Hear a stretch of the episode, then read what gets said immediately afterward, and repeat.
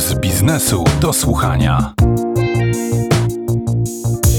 Warszawa się zmienia. Miejscami wraca do urbanistycznych rozwiązań sprzed kilku dekad, czasami wpycha mieszkania między biurowce lub sadzi drzewa na środku skrzyżowań. O szczegóły pytam Michała Olszewskiego, wiceprezydenta Warszawy.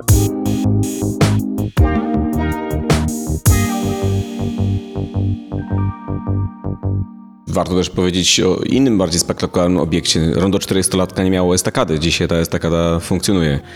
Generalnie jest y, coś w tym, że ta myśl taka urbanistyczna, która towarzyszyła nam w latach 70., ona była podyktowana pod y, zupełnie inny model miasta, w jakim my dzisiaj żyjemy. To było miasto, które było miastem złożonym z wielu monofunkcyjnych jednostek, czyli w jednym miejscu spaliśmy, w innym miejscu pracowaliśmy, w jeszcze innym miejscu robiliśmy zakupy. Dzisiejsze miasta, i tak zawsze wyglądały miasta, to są miasta, które są miastami, w których obowiązuje zasada 15 minut, w sensie wszystkie rzeczy powinno się załatwić e, najlepiej w 15 minut od swojego miejsca zamieszkania. I oczywiście do takiego miasta może my będziemy dążyli, nie wiadomo czy dojdziemy, bo każde miasto ma taki kierunek, ale na pewno chcemy, żeby Warszawa przestała być miastem monofunkcyjnym. Tak jakby wszyscy narzekamy na słynne osiedle biurowców na warszawskim Mokotowie, nazywając je zresztą bardzo hasłowo nazwą, której my w ratuszu nie używamy. I jakby jest to zmora wynikająca tylko i wyłącznie z tego, że jest to zagłębie właśnie poświęcone jednej funkcji, czyli pracy. Teraz na przykład robimy bardzo dużo wysiłków, żeby w tamten rejon wprowadzać jak najwięcej zabudowy mieszkaniowej, po to, żeby zapewnić możliwość miksu miejskiego, to się tak bardzo ładnie nazywa, no bo w tą stronę idą dzisiaj nowoczesne miasta. Jeśli chodzi o poruszanie się, no to chodzenie, jeżdżenie na rowerze jest najbardziej ekologiczną formą poruszania się. W sensie pamiętajmy o tym, że większość podróży, które powinniśmy odbywać, to są podróże, które powinniśmy odbywać e, też aktywizując, e, że tak powiem, siebie samego ruchowo i tak wyglądały zawsze miasta i nie tylko w średniowieczu, w renesansie, ale potem też w XIX wieku. Dopiero stworzenie środków poruszania się dla każdego z nas, samochodów, sprawiło, że zaczęliśmy pokonywać coraz większe dystanse, porzuciliśmy chodzenie.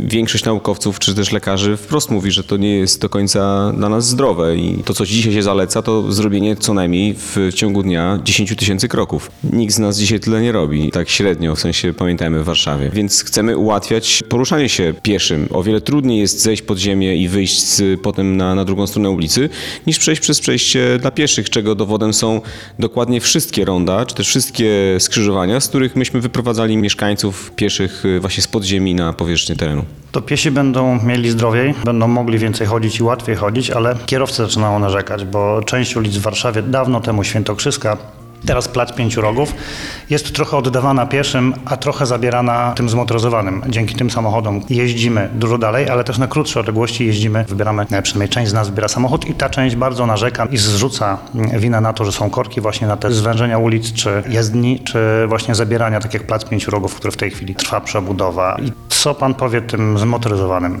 Ja wiem, że to jest być może semantyka, ale absolutnie nie ma mowy u nas o zwężaniu ulic. Rzeczywiście mówimy o tym, żeby zoptymalizować czy też dostosować e, ulice do tego, w jaki sposób są wykorzystywane dzisiaj przez mieszkańców. I tu liczby są bezlitosne. Weźmy Aleje Jerozolimskie. Alejami jerozolimskimi dziennie przejeżdża 26 tysięcy pasażerów w samochodach indywidualnych. Transportem miejskim przejeżdża Aleje Jerozolimskie łącznie wszystkimi środkami około 100 tysięcy pasażerów dziennie. Pieszych mamy około 70 tysięcy dziennie.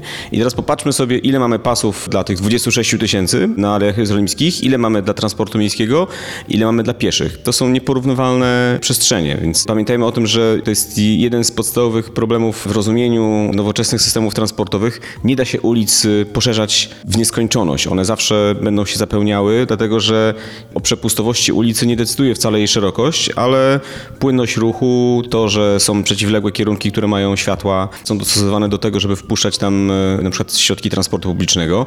I ulica Świętokrzyska, zacytowana przez pana redaktora, jest bardzo dobrym przykładem. Na ulicy Świętokrzyskiej dzisiaj prędkość poruszania się po tej ulicy jest y, o 30% wyższa niż na Alejach Jerozolimskich, a to jest ulica, która ma przekrój jednojezdniowy, de facto to są dwa pasy w dwóch kierunkach, w tym samym czasie Alejami Jerozolimskimi, które mają trzy pasy miejscami, jedzie się 30% wolniej. I to są badania, które zrobiliśmy dokładnie jeszcze przed COVID-em w 2019 roku. Panie Michale, a czy są sposoby urbanistyczne, planistyczne, które mają zniechęcić mieszkańców do wybierania samochodu na krótkie odcinki, szczególnie w centrum e, Warszawy? żadne władze miasta nie chcą mówić o tym, że kogoś do czegoś zniechęcają. Bardziej chodzi o to, żeby dawać alternatywę i zachęcać do korzystania z innych środków, które są korzystniejsze, łatwiejsze, ale przede wszystkim szybsze i zdrowsze.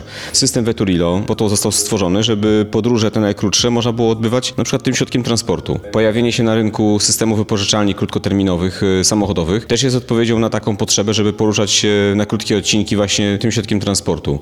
Stworzenie systemu płatnego parkowania też ma zwiększyć cyrkulację miejsc parkingowych po to, żeby samochody nie stały dniami czy tygodniami w jednym miejscu, tylko żeby każdy mógł, jeśli musi rzeczywiście skorzystać z miejsca parkingowego w centrum, mógł je łatwo znaleźć i to się dzisiaj dzieje, tak? W sensie nie jest y, dużym problemem naprawdę znalezienie się miejsca parkingowego w strefie płatnego parkowania najczęściej.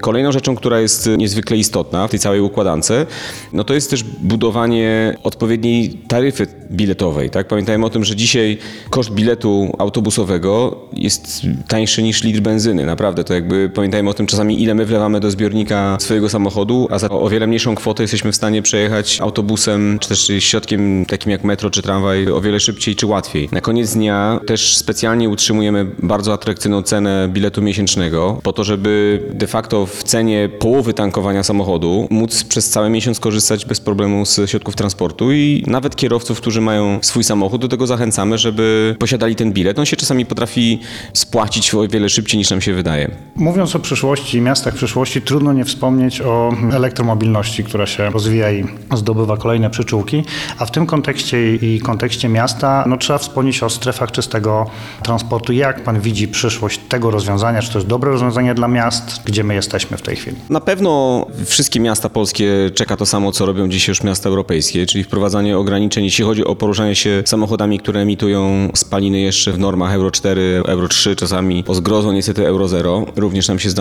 takie pojazdy mieć zarejestrowane w Warszawie. Oczywiście nikt nie broni ich posiadania, natomiast tego typu pojazdy nie powinny wjeżdżać do określonych stref, które są właśnie strefami czystego powietrza i dla takich stref też będą przygotowywane odpowiednie rozwiązania w Warszawie. Czekaliśmy na zmianę przepisów, która weszła w życie dosłownie kilka tygodni temu. Teraz będziemy prowadzili e, badania, które mają nam pomóc takie rozwiązanie dostosować do potrzeb też warszawiaków. Pamiętajmy o tym, że strefy czystego powietrza czy strefy płatnego parkowania najczęściej najbardziej cieszą tych, którzy mieszkają w tych strefach, bo dla nich jest to duża ulga, jeśli chodzi o uporządkowanie i przestrzeni, uporządkowanie parkowania, ale też, co jest bardzo ważne, bardzo mocno działają na jakość powietrza i w tym wypadku głównym uzasadnieniem są przekroczenia norm e, tlenków azotu, a wiadomo, że tlenki azotu to jest, są głównie emisje z pojazdów samochodowych. Spinając to klamrą, nowoczesna Warszawa, Warszawa za lat 10-15, to jakie miasto? Na pewno dzisiaj trudno jest pokazać obrazek, że to będą Aleje Jerozolimskie, które będą w określony sposób wyglądały, natomiast na pewno to będą miasta, które będą o wiele bardziej zielone niż dzisiaj. I ta zieleń nie oznacza tylko i wyłącznie sposobu poruszania się po mieście, ale również zieleni, w sensie drzew, które się do tych miast coraz chętniej wprowadza i je, je umieszcza. Dosłownie za parę dni sadzimy drzewa na rondzie Dmowskiego. Będzie to wydarzenie podobne jak postawienie palmy, która jest akurat sztucznym drzewem, czy też dziełem sztuki tak naprawdę. W tym wypadku na tym rondzie Dmowskiego, które kiedyś jeszcze nie było rondem, zostaną posadzone drzewa, co będzie wydarzeniem bez precedensu na pewno, no bo ciężko sobie dzisiaj wyobrazić to rondo z tymi drzewami, a one za chwilę się tam pojawią. Na pewno Warszawa, jak każde inne miasto, będzie miastem o wiele bardziej przyjaznym do poruszania się, po prostu. Ale musimy mieć świadomość, że nie możemy być nigdy związani czy przywiązani do jednego środka transportu. Po to miasto buduje bogatą ofertę środków transportu różnych, po to, żeby każdy miał wybór. I oczywiście nikt nikogo nie zmusza do tego, żeby nie jeździł samochodem, ale po prostu z innymi środkami transportu jest lepiej, zdrowiej i taniej. Tym bardziej tych środków transportu jest już całkiem sporo.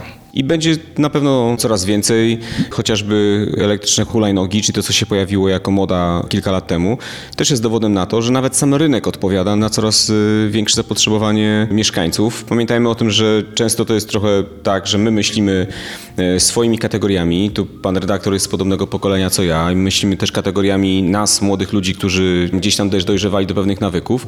Dzisiaj młodzi ludzie nie mają samochodów, nie miewają samochodów w ogóle. W sensie, co dla nas, dla, dla mojego pokolenia wydawało się wręcz niemożliwe, więc jakby pamiętajmy o tym, że to, te młode pokolenia będą budowały te nowoczesne miasta i one już dzisiaj narzucają nowe trendy, jeśli chodzi o poruszanie się. Panie Michale, bardzo dziękuję za rozmowę i do usłyszenia i do zobaczenia w tej nowej, czystej Warszawie. Na przykład na rondzie Dmowskiego z drzewami. Naszym gościem był Michał Olszewski, wiceprezydent Warszawy.